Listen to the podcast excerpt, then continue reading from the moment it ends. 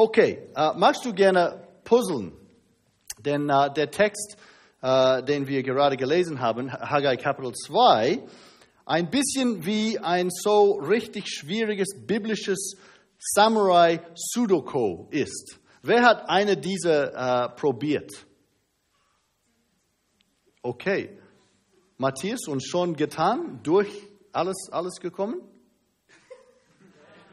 Wow, okay. Denn was wir hier haben, ist eines der größten Rätsel im Alten Testament.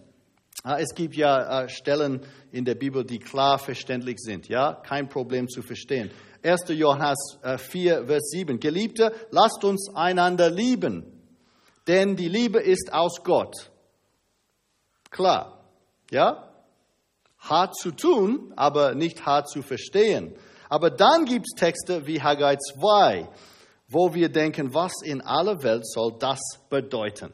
Ja, wenn ihr die Bibel habt, öffnet und, und öffnen lasst, bitte. Das wäre toll. Was soll das eigentlich mit dem heiligen Fleisch in der Hose in Vers 12? Was meint Haggai mit diesem Erschüttern des Himmels und der Erde? Über welchen Tag spricht Gott? Es gibt viel über, über einen Tag hier, ja? In Versen 15, 18 und 19. Aber was für ein Tag ist das tatsächlich?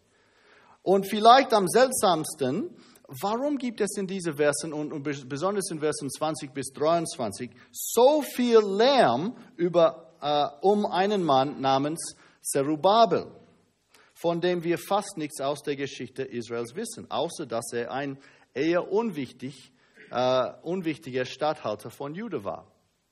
So, Zerubabel war ein, ein Nachfahre König Davids, der Anführer äh, des Überrests der Israeliten in den Tagen Haggais und er überwachte die Fertigstellung des zweiten Tempels. Aber er hat, hatte nie wirklich etwas Großes getan und ist heute einfach nur einer dieser Namen, ähm, über die wir alle stolpern. Ja? Zerubabel. Ich habe mit Akzenten auch Probleme gehabt. Auf Englisch sagen wir Zerubbabel. Ganz anders, ja. So, wenn ich das sage, versteht ihr, oder? Okay, gut. Aber seht ihr, was Gott über ihm hier im letzten Vers sagt? Ich werde dich erwählen, Zerubabel, als meinen Siegelring. Ein Siegelring wurde ein Symbol der Autorität eines Königs. Wenn ein König etwas erledigt haben wollte, dann würde er seinen Befehl aufschreiben, etwas äh, Wachs nehmen und ähm, dann den Siegelring ins Wachs eindrücken, um deutlich zu machen, dass hinter diesem Befehl alle seine Autorität stand. Es ist, als ob es sagt hier, als, als ob Gott sagt, dass er eines Tages all seine Autorität zu Zerubabel geben würde. Also, warum ist das alles so schwer zu verstehen? Uh, manche denken, dass uh, die, die Probleme zu tun, uh, damit zu tun haben, dass wir in einer völlig, völlig anderen Welt und Zeitalter leben als Haggai. Aber wir sollten das, damit, wir sollten das nicht übertreiben. Denn 1. Petrus 1, 12 sagt uns, dass alles, was wir, die Propheten sprachen, sprachen sie nicht in erster Linie äh, für ihre Zeitgenossen, sondern für uns. Uns, die in diesen letzten Tagen wohnen, äh, leben, hier in, in München. Und der Hauptgrund dafür, dass äh, Haggai so mysteriös ist, ist, dass Gott in seiner Weisheit es ebenso schreiben lassen hat. Er wollte, dass es äh, mysteriös und rätselhaft sei. Er wollte, dass wir die Zeit nehmen, darüber zu denken, was wir darin lesen. Und deswegen sagt er zum Beispiel zweimal in, in Kapitel 1, Vers 5 und Vers 7, achtet doch darauf, achtet doch darauf, äh, wie es euch geht. Und auch in Kapitel 2, Vers 15 und 18, achtet doch darauf, wie es euch geht. Und gibt er auch uns äh, Rätsel, die wir anhand äh, der Hinweisen lösen können und lösen sollen äh, oder sollten. In, in welcher Zeit leben wir? Und äh, wie sollten wir die Zeit, die wir haben, nutzen? Das heißt, es ist kein Fehler. Das ist absichtlich. Aber obwohl es hier vielleicht äh, vieles gibt, was merkwürdig ist, ist der Sinn dieses Textes nicht unlösbar. Denn genauso wie, mit einem äh, Kreuzworträtsel in der Zeitung hat Gott uns alles, was wir brauchen, um, um ihn zu lösen, äh, später uns gegeben. Nicht, nicht am Tag danach, sondern 400 Jahre später, als Jesus gekommen ist. Also wollt ihr ein bisschen, heute ein bisschen puzzeln? Ja? Lasst uns dann beten, bevor wir anfangen. Liebe Vater, dein Wort ist unseres Fußes Leuchter und ein Licht auf unseren Weg. Helfe uns heute, Vater, sowohl unsere Sünde und massive Notwendigkeit für dein Evangelium klar zu sehen, als auch die einzigartige Herrlichkeit unseres Herrn Jesus, dass wir voller Dankbarkeit leben dürfen. In seinem mächtigen Namen beten wir. Amen. Das äh, Buch Haggais äh, ist ein äh, Rekord von vier verschiedenen Prophezeiungen, die an drei verschiedenen Tagen während eines 15 Wochen Zeitraums von 29. August bis zum 18. Dezember 520 vor Christus äh, gesprochen waren. Botschaft 1, Kapitel 1, Vers 1, im zweiten Jahr des Königs Darius, im sechsten Monat, am ersten Tag des Monats. Botschaft 2, Kapitel 2, 1, im siebten Monat, am 21. Tag des Monats. Und dann Botschaft 3 und 4, die wir heute damit zu tun haben, ähm, die beide am selben Tag stattgefunden haben äh, dem 24. Tag des neunten Monats. Und wie wir schon gesehen haben, jede Botschaft adressiert ein bestimmtes Problem, was mit dem Wiederaufbau des Tempels Gottes im Jahr äh, 600. Jahrhundert vor Christus zu tun hat.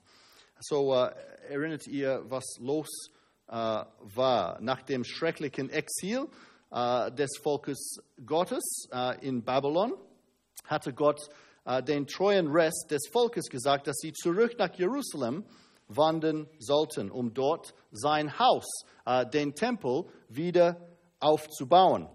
In Kapitel 1 war das Problem Ablenkungen und Schwierigkeiten äh, gewesen, wie wir schon gesehen haben. In Kapitel 2, Versen äh, 1 bis 9 hatte es mit Entmutigung äh, zu tun.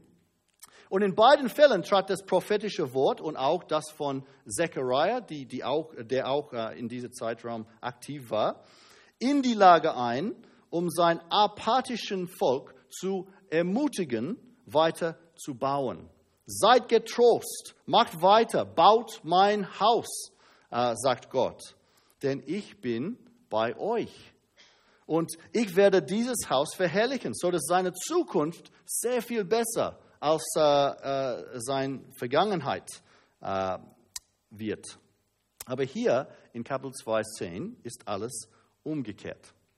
So, hier spricht Haggai zu einem gut motivierten Volk, äh, und wir, wir sehen das in Ezra Kapitel 5, eine Botschaft, dass, dass die, die sind jetzt bei der Arbeit. Ja, aber er spricht eine Botschaft, die ganz anders als die ersten zwei ist, die fast jede Hoffnung dieser Leute zerstört. Dass dieser Tempel ähm, je fertig werden könnte. Es ist fast, als ob, ob äh, Haggai sie zuerst total anfeuert ja, und anregt und dann gießt ein, einen Eimer eiskalten Wassers über ihnen und sagt tatsächlich, ihr hattet doch recht. Das wird nie klappen. Keine Chance. Denn ihr habt ein riesiges Problem. Also was war los? Um seine Leute zu helfen, äh, es zu verstehen, stellt Haggai dieses Problem anhand zwei Rätselfragen dar, in Versen 10 bis 14 und 15 bis 19. Und ich sollte äh, gesagt haben, dass es gibt ein Outline und das wäre hilfreich. Hoffentlich alle habt ja diese Outline. Gut. Okay. So zwei Rätselfragen in Versen 10 bis 14 und 15 bis 19. Zuerst, Vers 11, frage die Priester nach dem Gesetz. Und wir sehen hier das Gesetz, dreckige Arbeiter und ein reines Haus. Das, was hier in äh, Versen 11 bis 14 so bizarr klingt, ist eigentlich eine Zusammenfassung ähm, des ganzen ähm, Gesetz Mose. Äh, und tatsächlich äh, das bestimmte Buch 3. Mose äh, mit Bezug auf die Lage des Tempelbaus zu Haggais Zeiten. Und in, in 3. Mose unterteilt Gott im Grunde die Schöpfung in drei Kategorien, ähm, wie folgendes. So, erstens, es gibt heilige Sachen, ja, Dinge, die für Gott selbst bereitgestellt sind, nur für Gott allein, heilig. Dann gibt es reine Dinge, die sind normale Dinge von Gott gut geschaffen, die sind, wir würden sagen, vielleicht okay. Ja? Und dann unrein, Dinge, die nicht okay sind tatsächlich, die, nicht, die, die Gott nicht akzeptiert. Und hier in, in Vers 11 Haggai befehlt das Volk, äh, die Priester, das heißt die, die Experten, die Fachleute des Gesetzes, äh, zu fragen, was passiert, wenn Dinge aus diesen verschiedenen Kategorien miteinander in Kontakt kommen. Und so Frage 1, Vers 12. Wenn jemand heiliges Fleisch trüge in Zipfel seines Kleides und berührte danach mit seinem Zipfel Brot, gekochtes Wein, Öl oder was es für Speise wäre, würde es auch heilig? Das ist die Frage. Mit anderen Worten, was geschieht, wenn man Heiliges mit Reinem mischt? Ja? Ist gleich heilig? Nein, ist nicht. Ja? Okay, nein, das Gesetz macht es deutlich, dass es so nicht funktioniert. Zweite Frage, Vers 13. Wenn aber jemand durch Berührung eines Toten unrein wäre und eins davon anrührte, würde es auch unrein. Mit anderen Worten, was passiert, wenn man Reines mit unrein mischt? Unrein? Ist das die Antwort, Johann? Stimme ich zu. Lass uns richtig. Ja, gut. So ist es. Ja. Ah, das Gesetz ist ganz klar, in welche Richtung die Dinge sich gegenseitig beeinflussen. Es wäre schön, wenn vielleicht die Richtung anders war. Ja, ich bin der Vater von zwei, äh, von, Entschuldigung, vier, vier kleine Kinder. Ja, ja, stimmt, vier. Und, und, und, und das wäre ein Traum, ja, dass einfach, wenn du dreckig wärst, du einfach was Sauberes berühren müsstest und bumm, alles ist sauber nochmal. Aber leider ist es so nicht. Ja, und noch ein paar mathematische Fragen, vielleicht diesen Punkt äh, klar zu machen. Zwei kranke Menschen plus eine gesunde Person ist gleich drei kranke Menschen. Richtig? Richtig. Ja. Ein schlechter Apfel plus 30 gute Äpfel ist gleich 31 gute Äpfel. Apfelmost.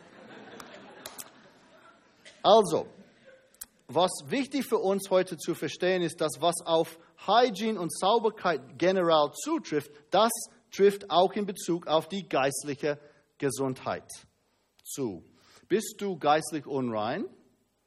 Dann sagt Gott dir, kannst du nicht einfach rein werden, indem du etwas Reines oder Heiliges berührst. Ich habe früher, äh, Entschuldigung, früher in diesem schönen Gebäude in Sydney gearbeitet. Das ist der St. Andrews Cathedral. Und äh, wir hatten viele, immer viele äh, Besucher da äh, bekommen, die dachten, dass tatsächlich es war ein katholischer Cathedral. Ja? Und die, die waren verloren und sie kamen zu uns. Äh, und sie waren einkommen und äh, sich bekreuzigen und bestimmte Ritualen durchführen, denn sie dachten, es war ein heiliger Ort. Ja? Ähm, als ob diese Sachen irgendwie helfen könnten, heilig zu werden. Aber es funktioniert nicht. Du kannst dich noch nicht dadurch rein und sauber machen, dass du etwas Reines oder Heiliges berührst. Das Einzige, was passieren würde, ist, dass du alles, was du berührst, ansteckst und es genauso dreckig machst wie dich selbst. Also Vers 14. Da antwortete Haggai und sprach, ebenso ist es mit diesem Volk. Und mit diesen Leuten vor mir, spricht der Herr, und auch mit allem Werk ihrer Hände. Und was sie dort opfern, ist unrein. Verstehen wir, was er sagt hier? Ihr versucht, das Haus Gottes zu bauen, um, um, um Gottes Segen zu bekommen. Aber habt ihr euch eigentlich jemals darüber Gedanken gemacht, ob das überhaupt funktionieren kann? Wie könntet ihr je denken, dass ihr in der Lage wärt, so etwas zu bauen. Denn, denn Gott ist heilig und ihr seid unrein, nicht heilig. Und dreckige Arbeiter können nicht ein heiliges Haus bauen. Das geht nicht. Nach dieser Erinnerung darüber, was im Gesetz steht, macht Haggai mehr oder weniger den gleichen Punkt noch einmal, dieses Mal im Blick auf die Geschichte Israels. Und wir sehen das in Versen 15 bis 19. Und jetzt achtet doch darauf, wie es euch gehen wird von diesen Tagen an und fernerhin. Wie ging es euch denn, bevor ein Stein auf den anderen gelegt war im Tempel des Herrn? Und der Schlüssel, äh, um diese Versen zu verstehen, ist wirklich, äh, welchen Tag, äh, von welchem Tag Haggai hier spricht. Äh, die meisten Kommentatoren haben ähm, verstanden, als ob er spricht von diesem Tag hier, mehr oder weniger vor 18 Jahren, als sie zurückgekommen waren und dann den neuen Tempel äh, wieder aufzubauen begonnen haben. Aber ich denke, das stimmt nicht, denn was wir sehen in Vers 15, ähm, Haggai sagt nicht, äh, dass diese Leute äh, daran denken sollten, an dem an Tag, an dem sie mit dem Wiederaufbau des Tempels begannen, sondern an den Tag, bevor die Arbeiter einen Stein auf den anderen am Tempel gelegt hatten. Mit anderen Worten glaube ich, dass Haggai spricht hier von dem Tag da, bevor es überhaupt einen Tempel gab den, den Tempel Salomo. Ja, das war, das war der erste Tempel. Äh, nicht von diesem Tag ähm, vor 18. Jahr, sondern von einem Tag vor 400 Jahren, als die Juden zum ersten Mal einen Tempel gebaut haben. Und er sagte, denk an diesen Tag, vor es irgendeinen Tempel gab, sagt Haggai. Und sein Punkt ist zu fragen, ob es einen Unterschied gibt äh, gibt zwischen dem Leben der Israeliten vor und nach dem Bau eines Tempels. Wie wir äh, vor zwei Wochen sahen, waren der Überrest des Volkes Israel zurück nach Israel gekommen mit eigenen äh, massiv, massiven Erwartungen darüber, was der neue Tempel für sie tun würde. Sie dachten, dass wenn sie einfach diese Arbeit fertig machen könnte und, und diesen Tempel fertig machen könnte, würde Gott den Fluch der Sünde von ihnen aufheben und werden sie dann aller Gottes reiches, reichsten Segen genießen. Also sie hatten einige massive Hoffnungen auf dieses Gebäude. Und so Haggai fragt ganz direkt danach, wie war denn, denn das Leben, bevor es ein Tempel gab? Vers 16. Wenn einer zum Kornhaufen kam, der 20 Maß haben sollte, so waren kaum zehn da. Kam er zur Kälte und meinte 50 Eimer zu schöpfen, so waren kaum 20 da. Es war hart denn eure Väter lebte, lebten unter dem Fluch Gottes im Land. Es war schwierig.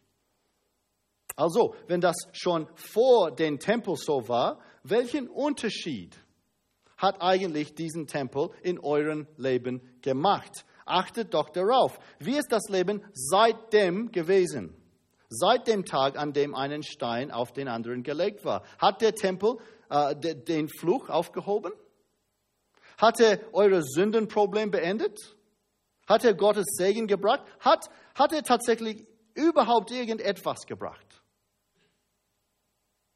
Vers 19. Ist die Saat noch in der Vorratskammer? Und haben der Weinstock und der Feigenbaum und der Granatbaum und der Ölbaum noch nicht getragen. Welchen Unterschied hat diesen Tempel gemacht? Überhaupt keinen. Tatsächlich, wenn wir hier an diesem Diagramm sehen, da ist das Moment, als es einen Tempel gab. Und da ist die Geschichte seit dann.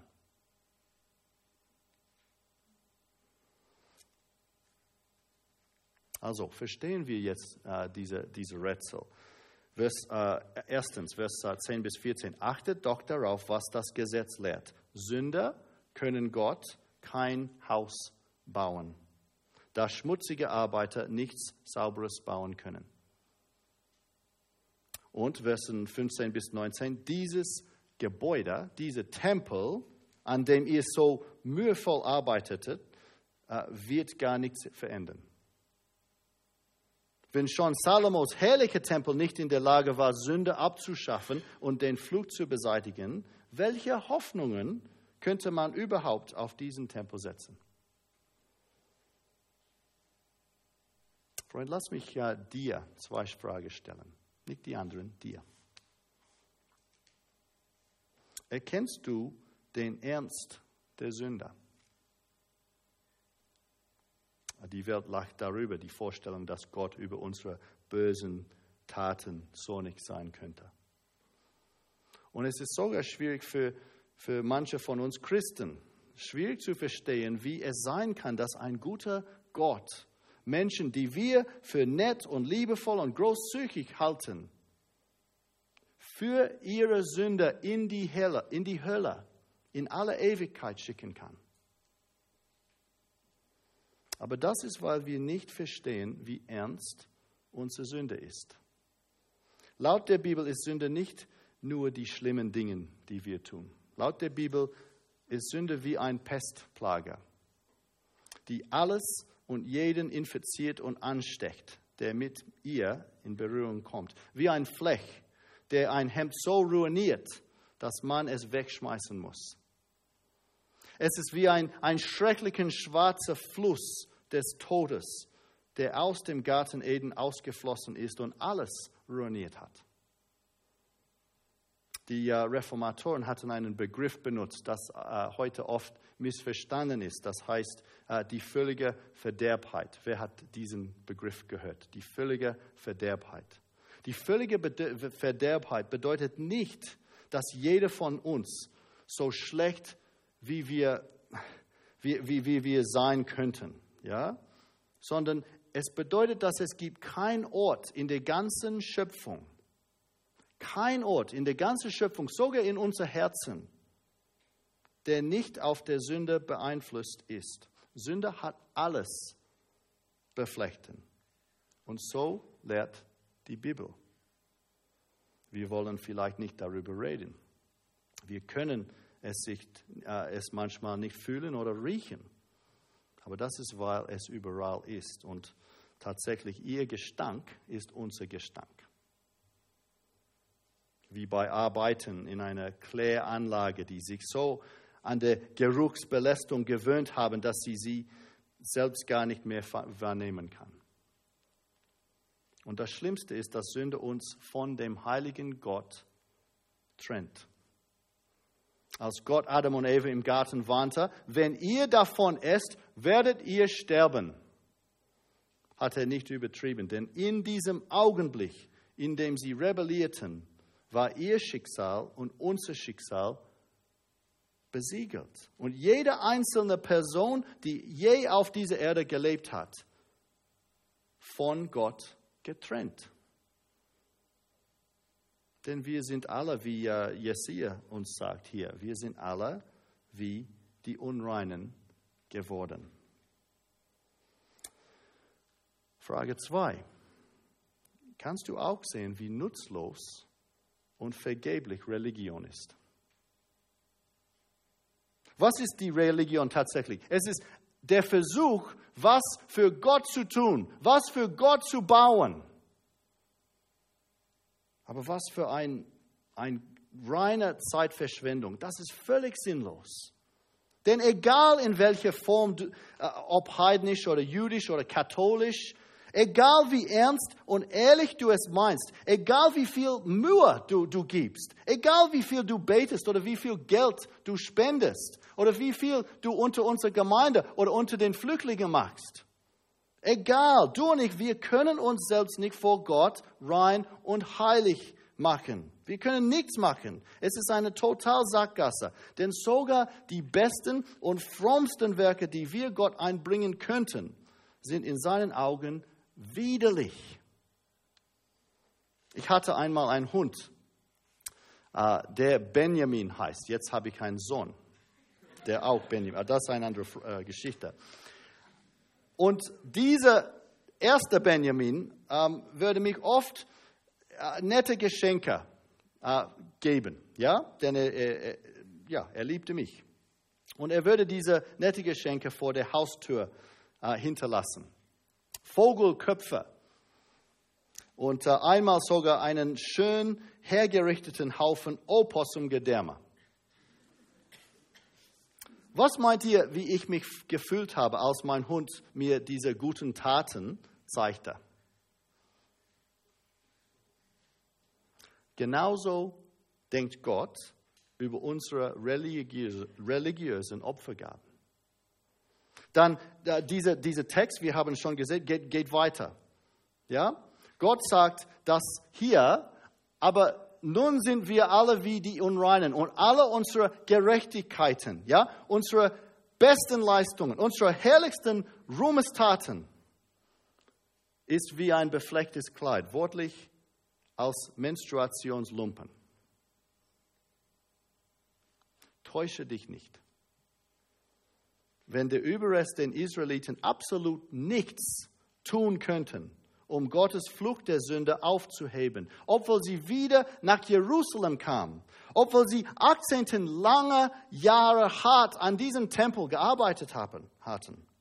Meinst du wirklich, dass es reicht, sonntags in der Kirche rumzuhängen oder ein bisschen mit Jugendkreis mitzumachen? Wir brauchen einen Retter. Wir brauchen einen Retter. Und liebe Freunde, wenn, wenn du hier bist und du kennst Jesus nicht, du hast keine Chance ohne ihn. Mag was heute. Sprich mit mir. Das wäre toll. Ich bin nicht sicher, ob ich ein Christ bin. Bin nicht sicher, ob ich wirklich eine Beziehung mit Jesus habe. Bitte mit mir sprechen. Das wäre mein Nacht machen. Ja? Aber mach was. Ohne ihn keine Chance.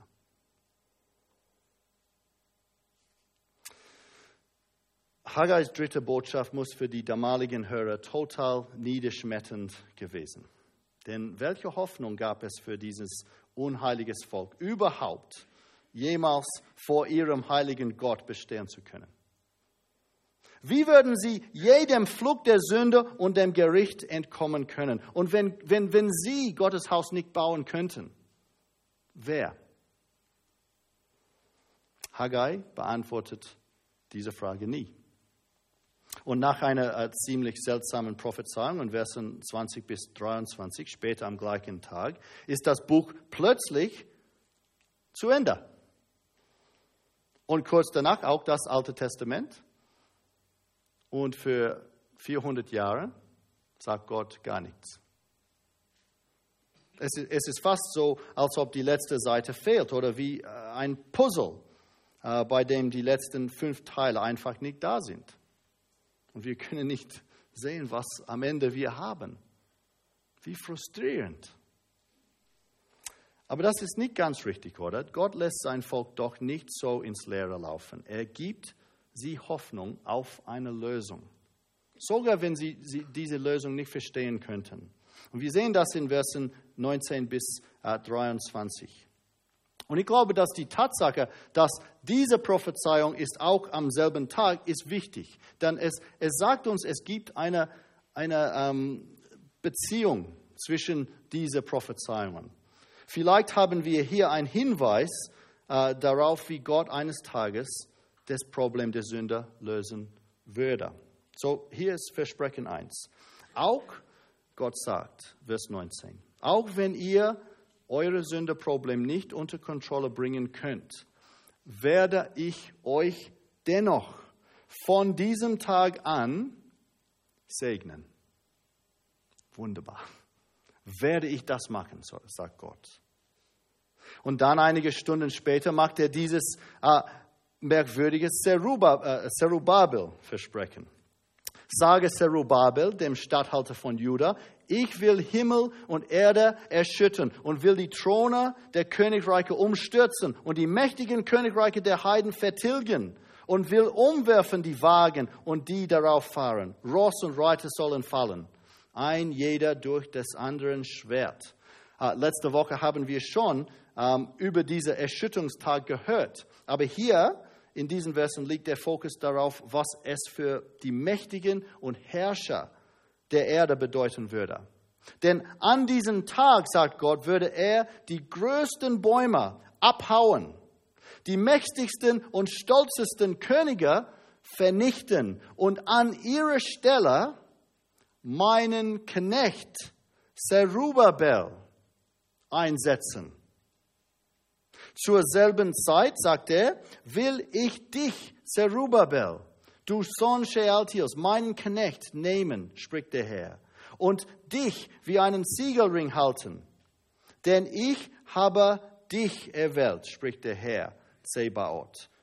Gott verspricht hier, dass er all seine Autorität zu einem Mann geben würde. Und Freunde, so hat er getan. So hat er getan. Am Kreuz hat er die Welt nochmal erschüttert und die mächtigen Könige dieser Welt vernichtet. Und am Kreuz hat er all seine Autorität zu einem Mann gegeben, der jetzt diese Welt beherrscht. Aber nicht diesem historischen Zerubabel, dem Sohn des Shealtiel. Er, er kann nicht er sein. Er, das, das, der kann nicht der Mann sein der, der eines Tages Gottes Haus bauen würde. Denn seine Hände waren genauso schmutzig wie alle anderen. Aber es gibt in seinem Namen ein Hinweis. Ein Hinweis, der voraus auf einen anderen weist. Wo finden wir den Namen Zerubabel im Neuen Testament? Nochmal? Ja. Matthäus 1. Was ist Matthäus 1? Stammbaum. Wo noch? Matthäus 1, Vers 12, Lukas 3, Vers 27. Äh, in zwei Stammbäumen, die beide David und dann Zerubbabel erwähnen, bevor sie zu wem kommen? David, Zerubbabel, Jesus. Erstaunlich, oder? Jesus ist der Zerubbabel des Haggais. Er ist der Führer des Gottesvolkes, Gottes erwählter König. Er ist der Siegelring. Und er ist mein Knecht, der gekommen als Baumeister Gottes Hauses ist. Denn durch sein Tod am Kreuz hat er ein heiliges Haus für Gott gebaut. Nicht ein Haus aus Steinen und so weiter. Nein, ein heiliges Volk eine Nation, ein Königreich voller Leute, die von ihren Sünden reingewaschen sind und freigelöst sind, um ihn zu dienen. Denn er selbst, Jesus, ist die Lösung unserer allergrößten Problem. Ich habe äh, vor zwei Wochen, ich, ich, hörte einen Teil eines Vortrags von Präsident Obama bei den United Nations, in dem er sagte, es gibt kein Problem, ich kann nicht Barack Obama auf Deutsch machen. Es, es gibt, es gibt kein Problem, das von Menschen gemacht wurde, was auch von Menschen nicht erlöst werden kann. Nochmal auf Australisch-Deutsch, ja. Es gibt kein Problem, das von Menschen gemacht wurde, was auch von Menschen nicht erlöst werden kann. Und ich wollte an den Fernsehen schreien, doch, Herr Präsident, doch, gibt's. Ja, gibt's solches ein Problem, was wir gemacht haben, was tatsächlich die Quelle aller anderen Probleme ist. Und was viel, viel, viel zu groß für uns ist. Es heißt Sünder, Herr Präsident. Die Tatsache, dass du ein Sünder bist, dass ich ein Sünder bin, dass wir alle Sünder sind. Und es gibt nichts, das wir darüber tun können. Aber Freunde, brauchen wir nichts tun darüber. Denn Jesus hat dieses Problem für uns selbst gelöst. Wie können unheilige Sünder wie wir jemals darauf hoffen, vor einen heiligen Gott bestehen zu können? Durch das Blut Jesu. Wie können wir dem Flug Gottes entkommen und seinen Segen erfahren? Durch das Blut Jesu.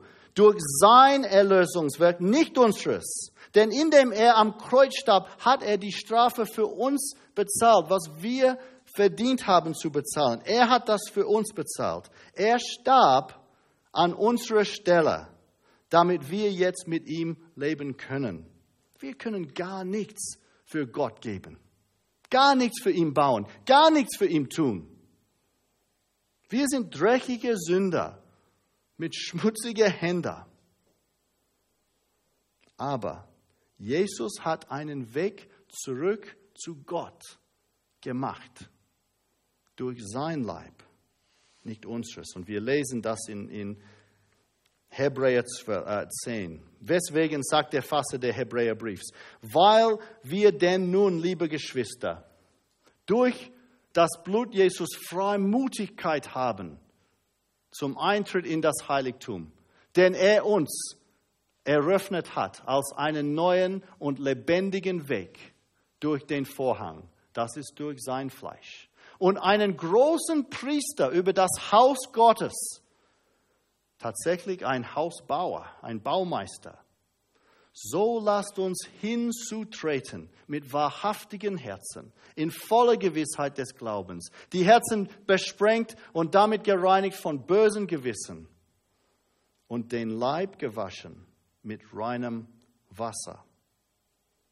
Und Freunde, lasst uns ihm jetzt in seiner Kraft, mit seiner Herrlichkeit, mit seiner Heiligkeit tatsächlich auch, mit vollem Mut, Mut dienen.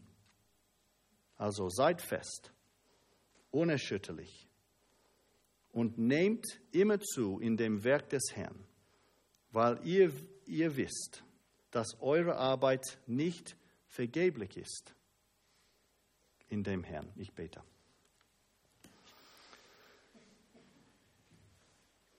Himmlischer Vater, wir anerkennen, dass wir Sünder sind. Wir anerkennen, dass wir große Sünder sind. Wir anerkennen, dass wir weg von dir gegangen sind und dass wir alle unrein sind oder waren. Danke, Vater, für Jesus. Danke für das Kreuz. Danke, dass er den Preis für unsere Sünde schon bezahlt hat, dass wir zurück zu dir kommen können. Hilf uns jetzt, Vater, heilige Leben für dich allein zu leben. Und wir beten das in deinem mächtigen Namen und für deine Ehre. Amen.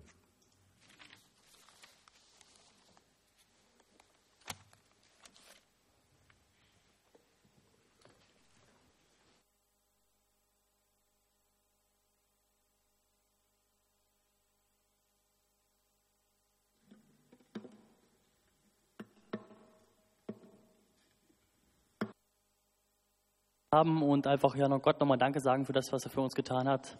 Auf das Antwort